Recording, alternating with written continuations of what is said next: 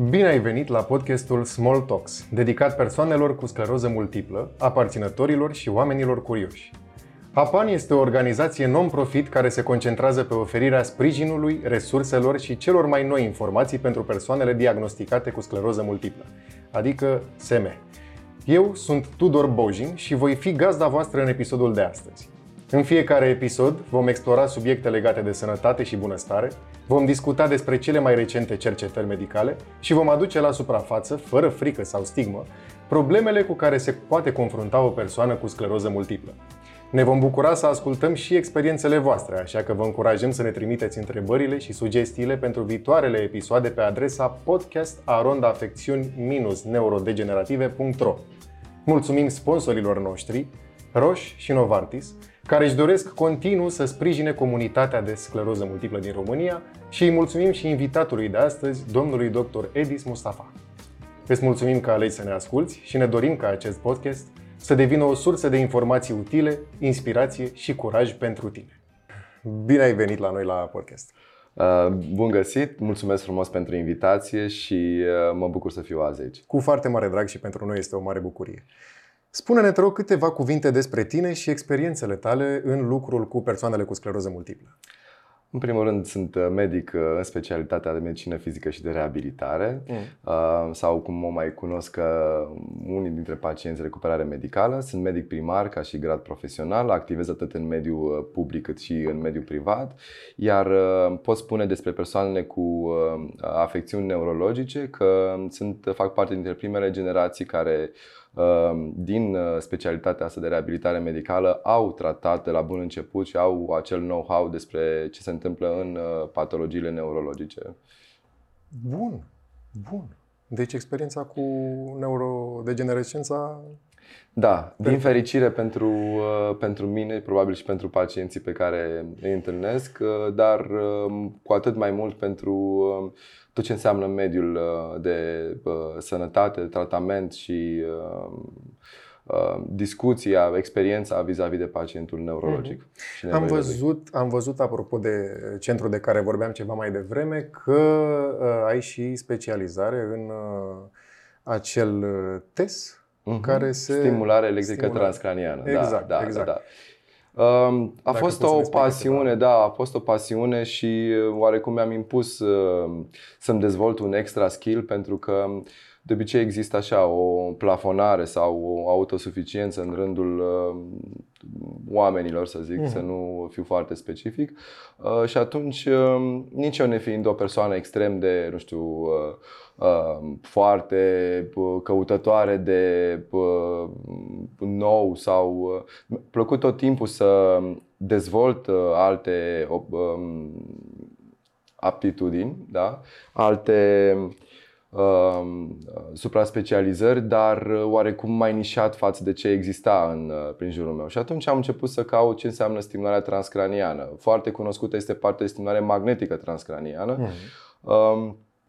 Dar um, în timp ce învățam despre chestia asta și am participat în numeroase școli uh, în uh, vestul Europei, um, am descoperit această stimulare electrică transcraniană care putea fi făcută, poate fi făcută mult mai ușor, mult mai uh, um, aplicat în programele de recuperare față de TMS. Bun, deci asta voiam să întreb imediat acum pentru că eram curios dacă Există o congruență între această, uh, acest test și reabilitarea uh, medicală? Uh, absolut. Um, practic, tot ce înseamnă fizioterapie și curenți țin de specialitatea din care eu fac parte și aceste uh, uh, lucruri ar trebui stăpânite și controlate de la bun început. Adică să știi cum funcționează curentul, care sunt principiile, care sunt obiectivele, absolut toate mecanismele de acțiune. Ulterior uh, se pot genera, livra pe diferite părți ale corpului.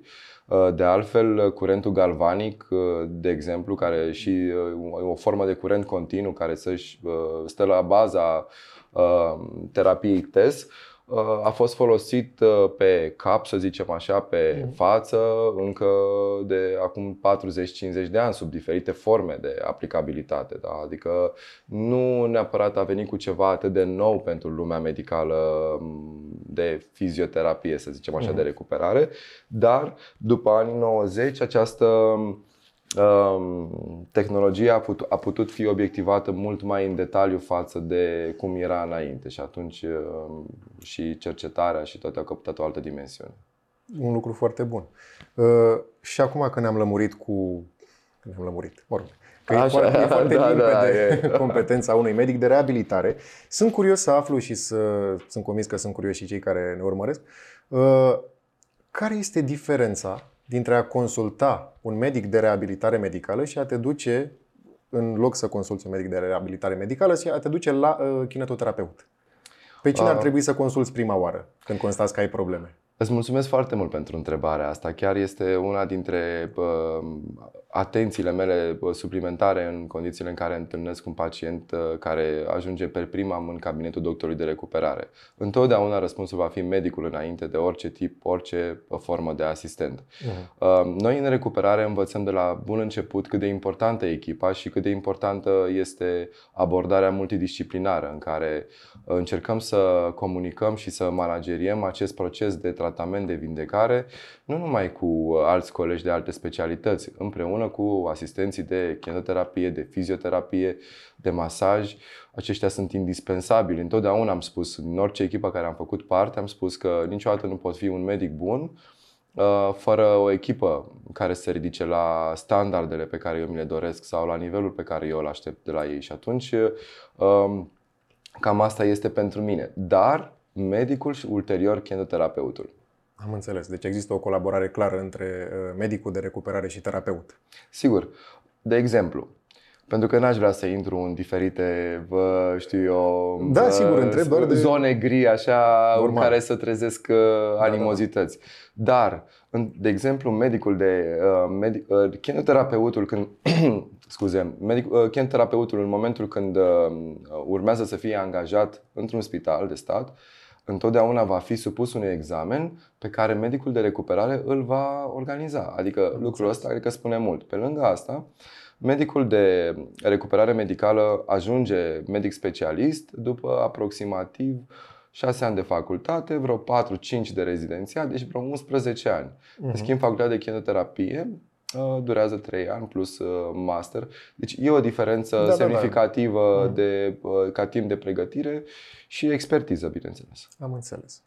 Și acum, ca să ne întoarcem un pic asupra diagnosticului de scleroză multiplă, uh, care sunt cel mai des întâlnite simptomatologii ale unui, uh, unei persoane cu scleroză multiplă care vine la recuperare medicală?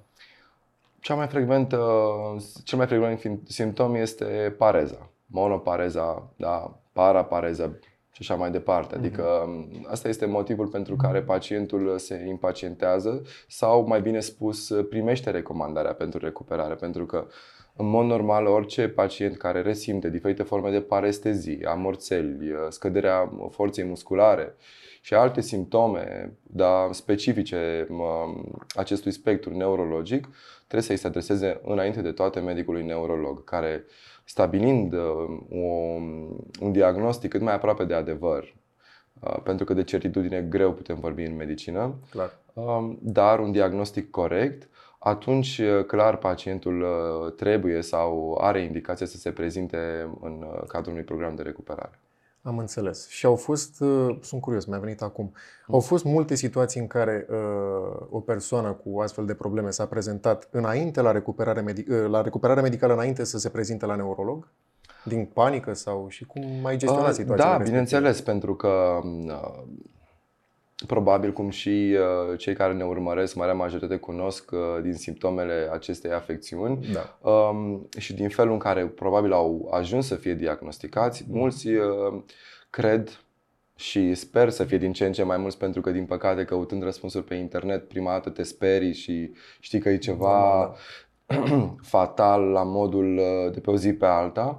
În niciun caz nu despre asta este vorba, dar uh, bineînțeles că un medic întotdeauna va face diagnostic diferențial și, de exemplu, un pacient se poate prezenta pentru o amorțeală crezând că este o problemă de coloană. Da? Și atunci vei face un diagnostic diferențial întotdeauna după o anamneză clară, după un examen mhm. clinic, investigații Dacă suspiciunea va fi că e mai mult decât o amorțeală din cauza coloanei, atunci clar poți direcționa ulterior spre investigații mai amănunțite. Da? remene, puncții și așa mai departe. Normal. Care ulterior, sigur, va ajunge la neurolog. Bun. Și atunci, pentru un pacient care, să zicem, deja a primit diagnosticul și știe foarte clar de ce a fost în prealabil la neurolog, uh-huh. pentru acest om, din ce punct încolo este indicat să vină la reabilitare medicală? Și mă refer aici la scorul EDSS, Mhm. Eventual, uh-huh. care, pentru cine nu știe, se referă la. este o scală extinsă de măsurarea gradului de încadrare în, în handicap. Uh, ar trebui să urmărești, să. nu știu. Bine. Uh... Cum ar fi indicat să se procedeze asta, întreb? Pacientul în momentul în care primește un diagnostic uh, atât de SMS sau de o altă afecțiune neurodegenerativă trebuie să înțeleagă că recuperarea de fapt nu este o formă de tratament uh, propriu-zisă, este un stil de viață, este o formă mhm. de abordare diferită a uh, zilelor, da, a felului în care trăiești, în felul în care îți dorești ca și calitatea vieții să fie îmbunătățită. Pentru că Aici, de fapt, sunt, uh, aș pune, două paliere, partea psihologică și partea fizică, da, funcțională. Mm-hmm. Și atunci, uh, uh, practic, de fapt, ar mai fi încă un vârf, pentru că OMS-ul spune despre mm, sănătate că poate fi caracterizată printr-un triunghi echilateral, unde pe fiecare vârf avem partea biologică, psihologică și socială. Deci, practic, unul dintre aceste picuri, aceste vârfuri, dacă ar fi afectat, Ehm, nu mai reprezintă un, un echilibru, nu reprezintă o balanță sau o siguranță pentru acel individ. Motiv pentru care ehm, inițierea programului de recuperare care poate fi o chestiune de bază doar prin gimnastică medicală sau poate fi mm. un program complex în care medicul recomandă psihoterapie, gimnastică medicală, adică kinetoterapie, diferite forme de fizioterapie pentru diferitele uh, deficite pe care pacientul le prezintă, pareze, după cum spuneam, sau uh, acea senzație de furnicătură sau dureri, neuropatii.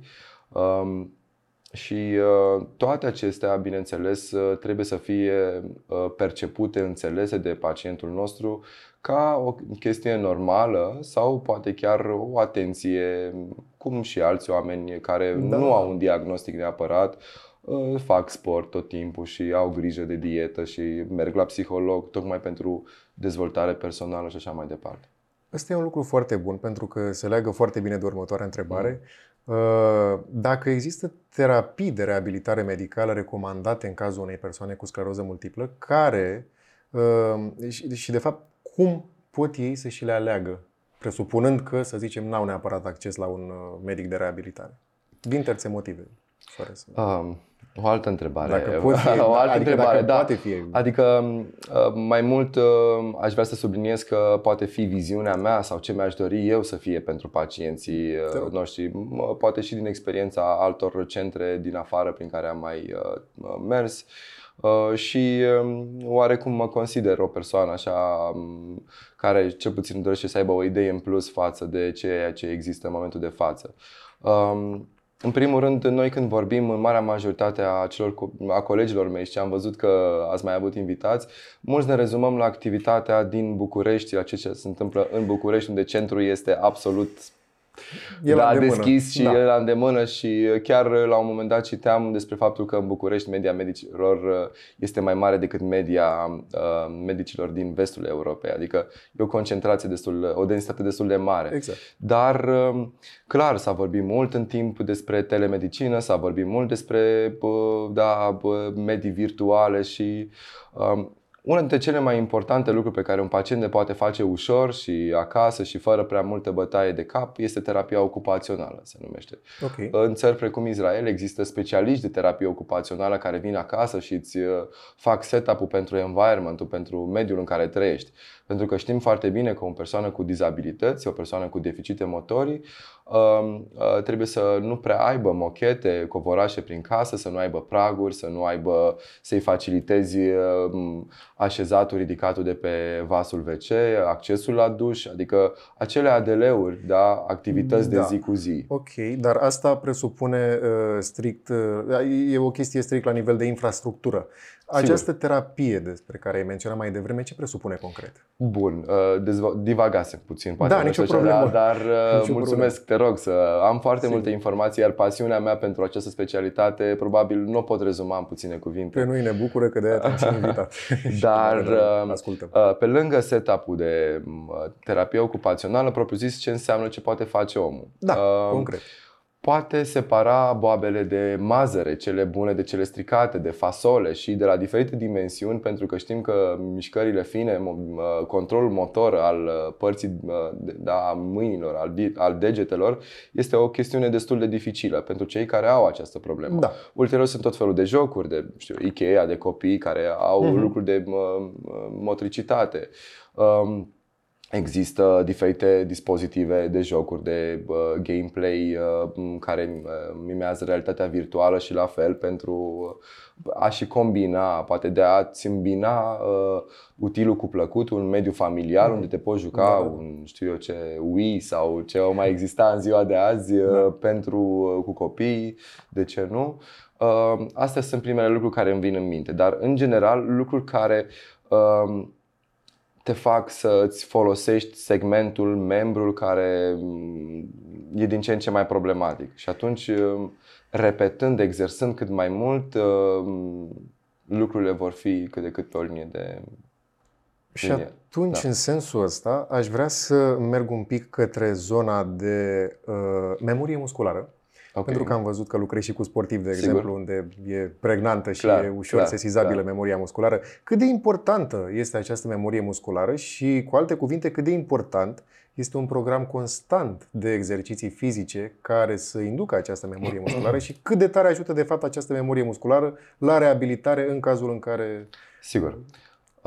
Discuția poate la fel căpăta o amploare semnificativă de ce putem vorbi despre biomecanică în special și în momentul în care avem o atrofie musculară se schimbă mm. acea biomecanică pe care creatorul, să zicem, ne-a, sau dezvoltarea noastră da, a căpătat-o în timp, scuze, și, uh, de exemplu, în momentul mersului, uh, femurul uh, capătă o mișcare de lateralitate, mhm. unde ajunge la o înclinație de 7-8 grade. Dacă musculatura bazinului, da, um, diferite, diferitele grupe de mușchi au o atrofie marcată, atunci va apărea acel tip de mers coxopat sau specific pacienților neurologici cosit, adică o să aruncăm piciorul în lateral. Asta ce va determina? În timp artroze și dureri și chestiuni pe care pacientul neurologic le va resimți mult mai amplificat și va complica și mai mult existența. Uh, motiv pentru care uh, o persoană care face exerciții fizice zi de zi își va păstra sau își va recăpăta acea memorie pe care a avut-o da, la un moment dat. Bineînțeles, persoanele cu o mică rezervă vis-a-vis de mm, pacienții cu forme mai avansate de SM. Evident. Da? Um, dar um, și pacienților care vin în cabinetul meu le explic că nu o poți căpăta în 10 ședințe, 20 de ședințe. Acestea, această memorie da, sau corpul, creierul tău va înțelege și uh, dorința pacientului, să vorbim așa puțin mai metaforic, uh-huh. referitor la faptul că nu-și mai dorește corpul lui să stea, da, ca și corpul lui să stea pocoșat, să fie da, gibozat sau în diferite forme. Și atunci, lucrând 30, 40, 50 de ședințe, nu neapărat consecutive, corpul va înțelege că, de fapt, uh, musculatura și postura va trebui să fie susținută precum își dorește proprietarul uh, corpului. Și atunci uh, aceste exerciții da, îl vor ajuta semnificativ. Dar variază, vă spuneam, de la persoană la persoană. Corect. Se leagă foarte bine de una dintre întrebările pe care le mhm. aveam, uh-huh. pentru că a fost lămuritor din explicația pe care ai dat-o mai da. devreme, dar da. trebuie să menționez. Dacă consider că unei persoane cu scleroză multiplă îi sunt suficiente cele 21 de zile de recuperare pe care le oferă uh, recuperarea medicală de contact. Sigur, sigur, sigur, sigur. Serviciile prin uh, Casa Națională de Asigurări. Da. Um, că acum tocmai menționai Mulțumesc de 30, frumos când dai ocazia sau... asta. Sunt, uh, Mi se pare important ca tocmai tu să spui este, e... Pentru mine este distrugător ca om să vii în fața unui halat alb și acesta să-i spună că, domne, atât putem face noi pentru tine, ca și cum deja te afiliezi cu un sistem, așa zisul sistem care eu nu înțeleg oricum ce înseamnă sau cum că oamenii sunt toți cei care produc uh, uh, valurile care pe unii, pentru unii nu sunt deloc utile. Deci în niciun Corect. caz 21 de zile nu sunt uh, suficiente. Un om are nevoie să fie tratat atât timp cât are da, nevoie de uh, actul medical și de un sprijin. Uh, deci uh, nu o să înțeleg niciodată cum poți uh, stabili o limită da, pentru toată lumea, fără să adaptezi în vreun fel, să, nu știu, să pui niște grade, niște de severitate, de nevoie pentru fiecare pacient. Deci nu, am da, lucrat deci și adaptat pentru fiecare. Absolut, am absolut. lucrat și în spital, da, am lucrat uh, cu formă de spitalizare de continuă. Uh-huh. Acum lucrez în spitalul în care lucrez din păcate nu am paturi, dar uh, pot ajuta în ambulatoriu formele mai ușoare de SM, de exemplu, dar uh, Uh, în, nici într-o parte, nici în alta nu erau suficiente. Adică sunt pacienți cu accidente vasculare da, care au nevoie de cel puțin 6 luni, 12 luni continue evident, de recuperare. Evident. Bineînțeles că nu se întâmplă lucrul ăsta, se plimbă dintr-un spital în altul, adică pe lângă faptul că există această traumă a veștii, a diagnosticului, omul trebuie să mai suporte și uh, totul din uh, resurse proprii. Adică e, e ca medic Uh, pentru mine e rușinos uh, să nu pot ajuta pacienții cât îmi doresc de mult și cât are omul uh, nevoie. Dragă sistem, sper că este edificator. Da. Ca să mergem mai departe într-o notă optimistă da. de data aceasta, cum poate un pacient cu scleroză multiplă să-și păstreze o bună mobilitate? Dacă ai câteva sfaturi pentru... Pe lângă partea de recuperare, care probabil este, sau am clarificat cât de cât așa despre ce putem face, da. partea de balneologie, care Uh, e o, um, un segment din uh, specialitatea mea, la fel este foarte importantă pentru că avem norocul să locuim uh, într-o țară care are multiple bogății naturale și mhm. factori naturali care pot fi extrem de utili și mă gândesc aici la diferitele forme de ape minerale pe care le avem și implicit hidrochientoterapia, adică gimnastica în apă și mhm. diferitele beneficii pe care le are asupra sistemului osteoarticular și nervos. Uh, pentru mulți care nu știau, de exemplu, la Covazna avem niște gaze care se numesc mofete. Suntem singura țară din lume care uh, are acest, uh, această resursă naturală, unde aceste gaze sunt extrem de benefice afecțiunilor cardiovasculare. Deci e ceva Cum acționează fantastic. ele? Uh, uh, acțiunea lor, adică pe lângă faptul de uh, scăderea inflamației și uh, a accelerării metabolismului în refacere, uh, mai multe lucruri cred că ar putea să vă spună colegii mei care au am experiența. Nu am, nu am acest know-how, adică uh, îmi trimit pacienți, dar nu pot spune că am lucrat în mod activ, așa să spun cum acționează. Cunosc, bineînțeles, ce se întâmplă la nivel celular, dar probabil cred că i-aș da, plictisi da, da, da, pe da, oameni despre ce se întâmplă în sinteza proteică și... Da. Corect. o simplă da, da, da, da, da. Bun. Și atunci, dacă asta pentru mobilitate, pentru echilibru, pentru echilibru. echilibru. Programul de, în programul de recuperare, practic, există diferite obiective. Uh, pe lângă, de obicei, primul obiectiv este reducerea, diminuarea durerii pentru pacienții care uh-huh. prezintă durere, dar coordonare și echilibru sunt uh, uh, top 3 acolo în obiective.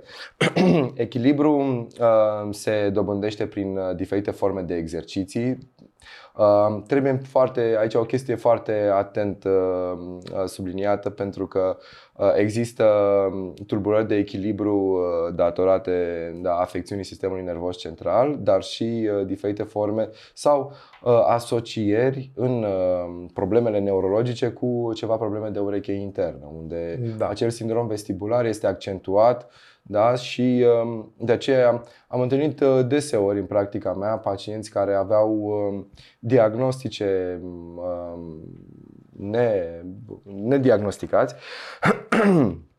de mai bine spus, dar deoarece colegi de-ai mei sau ei, cum felul în care relatau, uh, se rezumau decât la un diagnostic. Și atunci, uh, în medicină, deseori se suprapun cel puțin două diagnostice și pot fi două afecțiuni în același timp care pot complica acest tablou clinic al pacientului.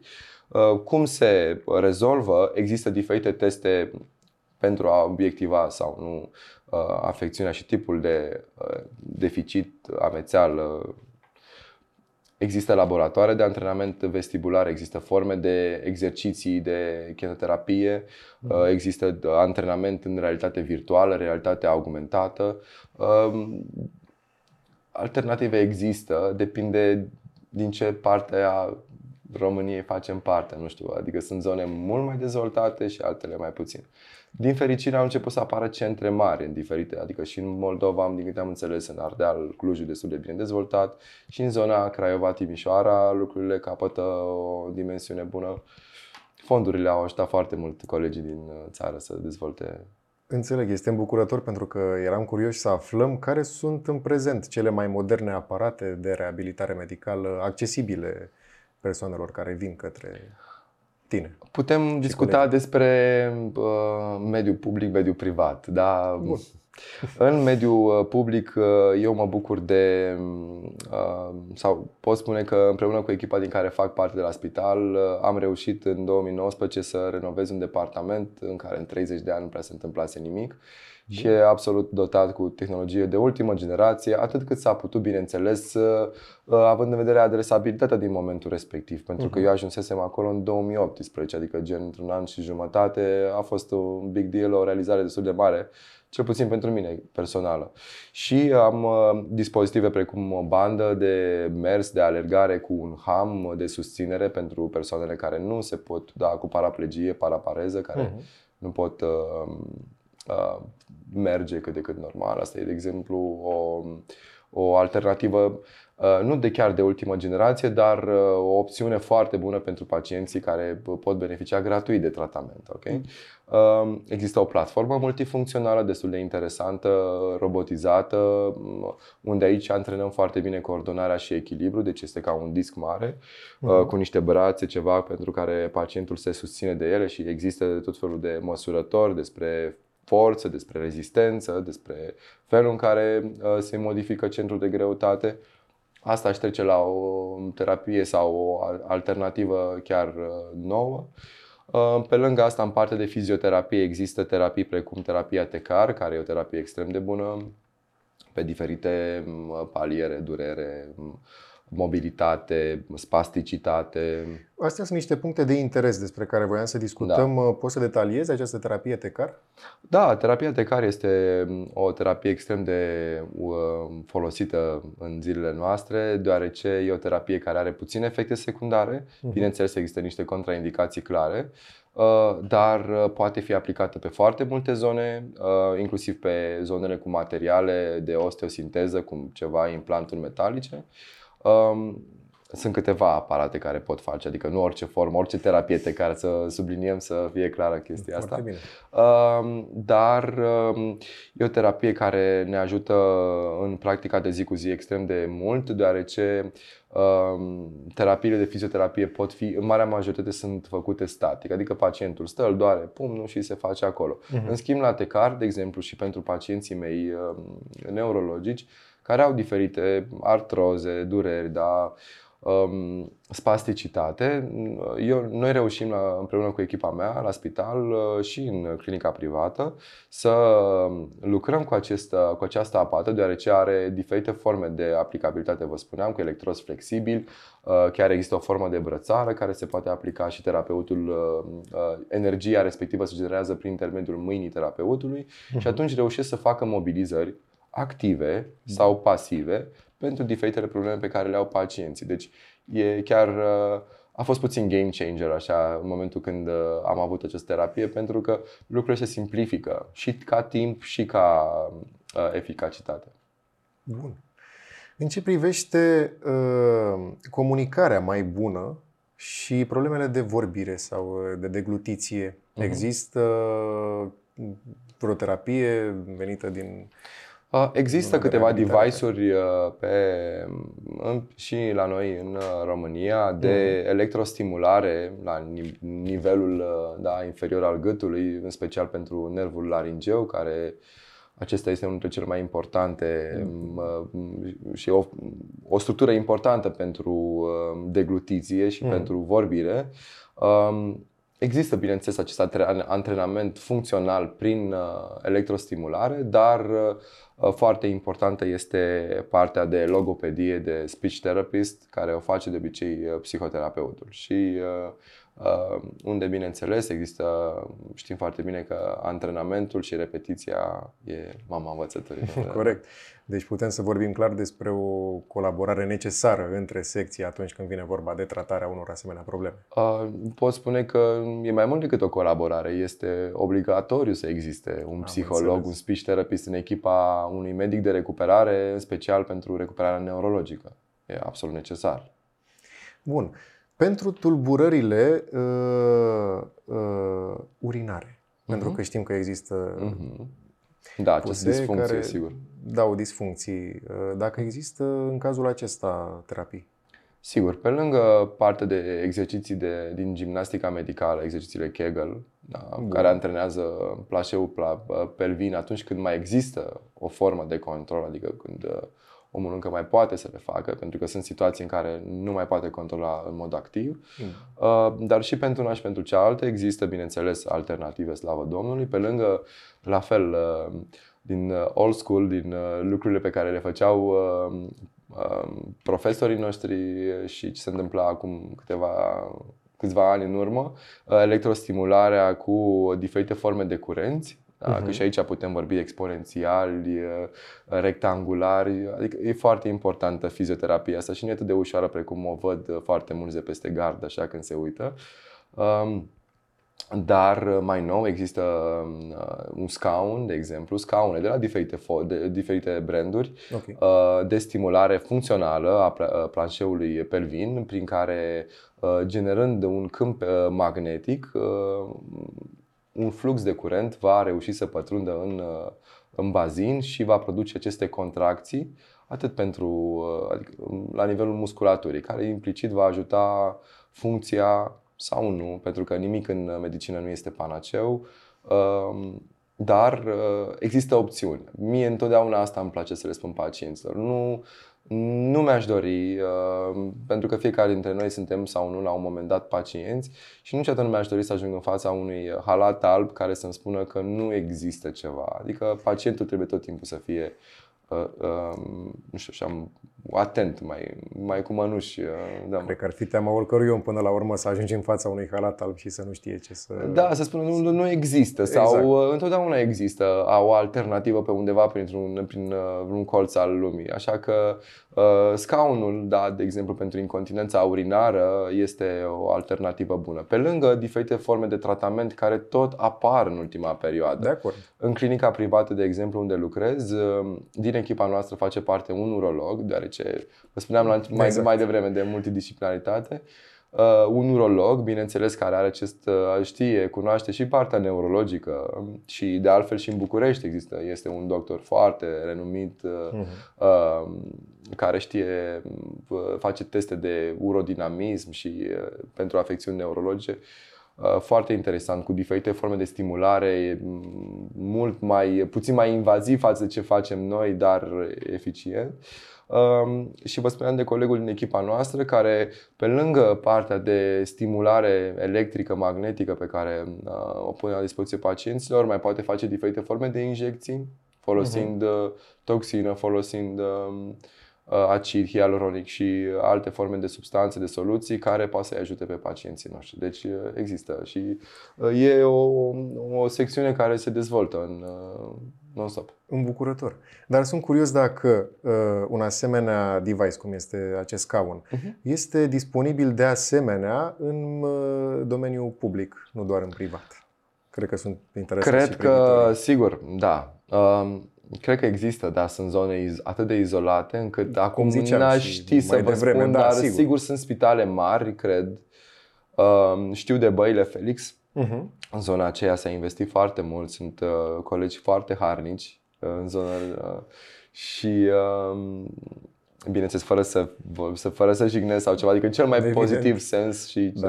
gospodari, harnici și uh, interesați uh, vis-a-vis de a crește uh, calitatea actului medical și au reușit să facă. Probabil, cred că și prin Moldova, dar uh, um, acolo e, e o bază um, de recuperare neurologică destul de dezvoltată, ca mediu public. Bun. Și sunt foarte interesat și sunt convins că nu e doar cazul meu, despre fatigabilitate. Dacă mm. există sfaturi și dacă există lucruri pe care le putem face dincolo din nou de a veni la un medic de reabilitare, dar dacă există din reabilitare terapii sau uh, activități, nu știu, seturi de exerciții pe care da. le poți face pentru a reduce fatigabilitatea care e atât de comună, atât de prezentă absolut, în viața absolut. cam oricărui pacient cu scleroză multiplă. Absolut. Uh, mulți uh, dintre pacienții cu SM care au ajuns în cabinetul meu clar acuzau sau resimțeau pentru că probabil e o chestiune să și accepti lucrurile astea, nu doar să le citești și să știți dacă le ai sau nu. De acord. Da, e poate o notă filozofică în chestiunea asta, dar uh, fatigabilitatea, da, am întâlnit-o des uh, și una dintre principalele opțiuni în, uh, sau recomandările ale mele este stimularea electrică transcraniană. Este Despre o, care vorbeam și da, da, da, este, este o, un segment da, care a fost cercetat, are numeroase studii și rezultate pe măsură. Um, Repet, sunt forme și forme de fatigabilitate. De obicei, pacientul își acceptă această problemă după mulți ani, în care și formele de SM se modifică. Da? Și atunci um, uh, e foarte important să ai grijă de partea asta de la bun început, pentru că um, consider că este și o componentă psihologică la mijloc. Bun, și poate fi de asemenea, întreb și despre uh-huh. acest tip de terapie, poate fi întâlnită și în mediul public? Nu. Nu. Deci doar păcate, în mediul privat. Din păcate nu. Din păcate nu poate fi întâlnită. Uh, colegii mei greu acceptă um, o alternativă nouă terapeutică și din păcate mă lovesc de acest uh, uh, deseori.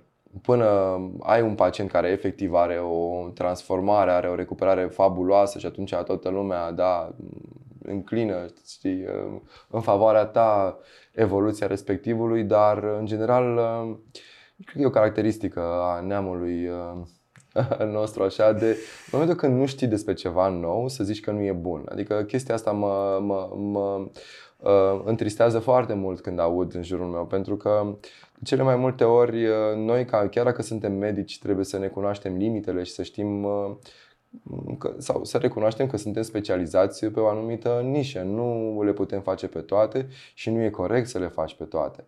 Um, Repet, deseori am zis, a, nu, nu e bun, e o prostie, e... dar uh, în toată lumea modernă și în țările civilizate și supradezvoltate, aceste terapii devin extrem de comune.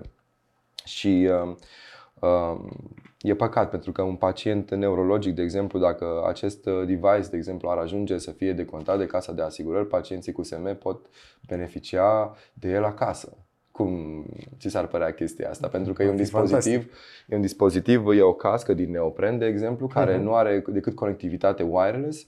Tu poți face ce vrei în timpul acela, te poți plimba, poți face exercițiile, poți cânta la pian, efectiv ce vrei. Deci nu, nu alterează cu activitățile pe care le faci tu, absolut nu, deloc. nu are nicio influență. Absolut deloc, absolut deloc. Okay. Și uh, ba chiar poate da boost diferitelor activități și diferitelor zone pe care uh, aplici acei electrozi pentru că el poate fi aplicat pe diferite arii corticale în funcție de mhm. necesitate, mm-hmm. inclusiv pe parte motorie.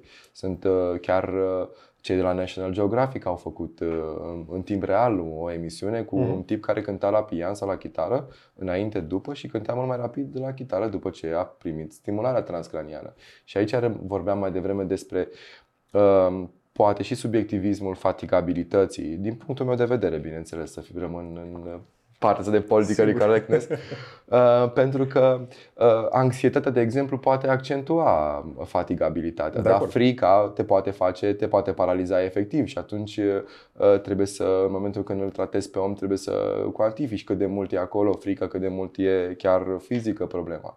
Um, Da, și căștile pe care, cel puțin uh, de la cei pe care folosesc, de la casca de la brandul pe care folosesc eu, um, uh, au acest tip de setup uh, prin conectivitate via internet în care clinica, medicul uh, stabilește care sunt ariile unde trebuie să stea acei electrozi, pacientul de când își pune casca, dă start, iar eu în timp real sau da, AI-ul sau ce o mai fi, uh-huh. poate verifica algoritmii în timp real. Dacă se întâmplă ceva sau nu cu pacientul, poți face EEG cu aceste căști wireless, uh-huh. adică ah, chiar... Super. Da, da, da. Pe anumite zone, pe anumite zone, adică nu sunt atât de multe canale precum sunt uh, dispozitivele de EEG din ultima perioadă, unde pot ajunge la 128 de canale și chiar mai mult din câte am văzut. Uh-huh. Avem un maxim de 32, dar poate fi suficient. Deci poate fi vorba despre o mică revoluție la nivel de. Uh, măi, da, chiar, chiar, chiar, da, așa este văzut uh, prin țările de care spuneam, dar la noi lumea e mai refractară și când ești refractar la ceva din start nu e bun și atunci uh, Evident. Privează din păcate pacienții care pot avea informații și dacă îmi permiți aici uh, și uh, permite altor lucruri, persoane și tipuri de aparate nemedicale să-și facă loc printre noi și foarte mulți pacienți care ajung cu foarte mari așteptări și nădejde la diferiți așa zici terapeuți care practic nu au Uh, taine medicale sau uh, nu împărtășesc aceste principii pe care, pentru care noi ne devenim medici uh-huh. și um, nu e corect vis-a-vis de pacienți și mai ales pentru cei care plătesc pentru anumite servicii. Pentru că se aseamănă foarte mult cu ceea ce fac eu și de aceea vreau să subliniez. Ca setup, cel puțin ca imagine, nici de cum ca principii și ca evidence-based uh, studii în spate. Total de acord. Și ca să încheiem cu un sfat Sigur. bun pentru privitorii noștri. Care este importanța unui plan individualizat de reabilitare medicală și cum poate acesta să ajute? Este una din criteriile cele mai importante pentru, uh, uh, pentru programul de recuperare să individualizezi și să adaptezi programul în funcție de necesitate. După cum spuneam și mai devreme, sunt pacienți care uh, asociază și alte probleme de sănătate, pot avea diferite forme de insuficiență cardiacă, renală, mm și exemplele pot uh, continua unde unii pot face fizioterapie, alții nu pot face fizioterapie, de exemplu, da, și un pacient diagnosticat cu SM și poate are și un stimulator cardiac sau poate a avut un neoplasm antecedente, da, merge undeva într-o clinică unde există doar un protocol, ai SM, by default vei face chestiile astea. Da, deci nu, în niciun caz nu este așa. Și același lucru se poate întâmpla și când nu este medicul de recuperare în această ecuație. Um, da, e, e foarte importantă individualizarea, uh, după cum spuneam, uh, vorbim de psiholog cu anumite indicații specifice, uh, vorbim de intensitatea, de frecvența terapiilor, putem vorbi despre um, intensități, putem vorbi despre recurență, despre forme de tratament. Um, există numeroase, n-am vorbit mai devreme, adică n-am vorbit, n-am spus nimic de terapia uh, hiperbară, cu oxigenare hiperbară, la fel o opțiune terapeutică, din păcate doar în mediul privat întâlnită, da. dar extrem de utilă uh, pacienților cu SM și aici, dacă îmi permiți o mică paranteză, da. am avut pacienți care paciență, nu um, așa, care a făcut concomitent și stimularea transcraniană și oxigenarea hiperbară și rezultatele chiar au fost uh, impresionante pot spune. Um, deci de aceea există, există clinici, clinici, există uh, doctori cu expertiză, cu experiență. Toate astea pot uh, influența individualizarea tratamentului. Degeaba ai uh, acel know-how dacă nu ai cu ce să-i, uh, uh, să-i pui pe tavă pacientului, din care, din tava din care el să aleagă ce îi se pare sau ce crede că, da, că l-ai convins tu mai bine să facă sau nu. Și atunci uh, Uh, personalizarea, individualizarea programului de recuperare este absolut uh, necesară și asta vine doar când, uh, după ce pui mâna pe pacient și stai cu el de vorbă și stă în cabinetul tău, se uită în ochii tăi, câștigi încrederea și lucrurile funcționează de la sine ulterior. Pentru că înainte de orice, cred eu și e unul dintre principiile mele de bază, este chimia între medic și pacient. Tot ce m-ai întrebat tu despre toate alternativele terapeutice, nu poți merge la un pom lăudat și să fii preș doar că e acel pom lăudat. Degeaba dacă n-ai chimie și nu contează că doctorul are 130 de ani sau 35 de ani sau Așa. Important e ca el să-și dea interesul, să fie alături de tine, să-ți înțeleagă suferința și trauma pe care, prin care treci, sau poate nu. Uh, dar um, acest uh, specialist, că e medic, că e fiziochienoterapeut, uh, psiholog și orice altceva, trebuie să se apropie și să facă acea legătură, acea, să apară acea chimie, pentru că lucrurile se simplifică extraordinar de mult Um, iar recomandările noastre devin așa niște uh, statusuri de zi cu zi pentru pacienții noștri și um, asta pe mine mă bucură cel mai mult. Evident, comunicarea este esențială și relațiile interumane sunt importante în cazul de da. față, da. mai ales când vorbim de un diagnostic care, iată, pune probleme după cum foarte bine se știe sau după cum foarte bine se va afla datorită acestui podcast. Mulțumim din suflet pentru că, ați, că ai acceptat invitația și pentru că ne-ai onorat cu prezența și a fost o reală plăcere să purtăm această discuție. Mulțumesc mult de tot și uh, uh, dacă îmi permiți, uh, le doresc tuturor urmăritorilor noștri, le doresc să aibă încredere în medici, să nu plece de la premisa că lucrurile sunt așa cum apar la televizor. Uh-huh ceea ce faceți voi prin intermediul acestor podcasturi uh, sunt informații care ajung uh, direct, uh, fără prea multe perdele sau așa exact. la oameni și vreau să vă felicit și eu încă o dată pentru Mulțumim inițiativa voastră și pentru perseverența voastră. Mulțumim din suflet. Mersi.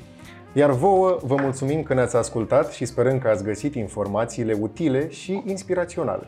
APAN se dedică îmbunătățirii vieții persoanelor care se întâlnesc cu scleroza multiplă și ne dorim să oferim sprijin și informații de încredere pentru toți cei care au nevoie. Dacă dorești să ne trimiți feedback sau să împărtășești din experiențele tale, îți aducem aminte că poți face asta printr-un simplu mail la podcastarondafecțiuni-neurodegenerative.ro Le mulțumim încă o dată partenerilor noștri de la Roche și Novartis și te așteptăm și pe viitor la discuțiile noastre small, despre scleroză multiplă și despre toată lumea. Ne vedem în episodul următor.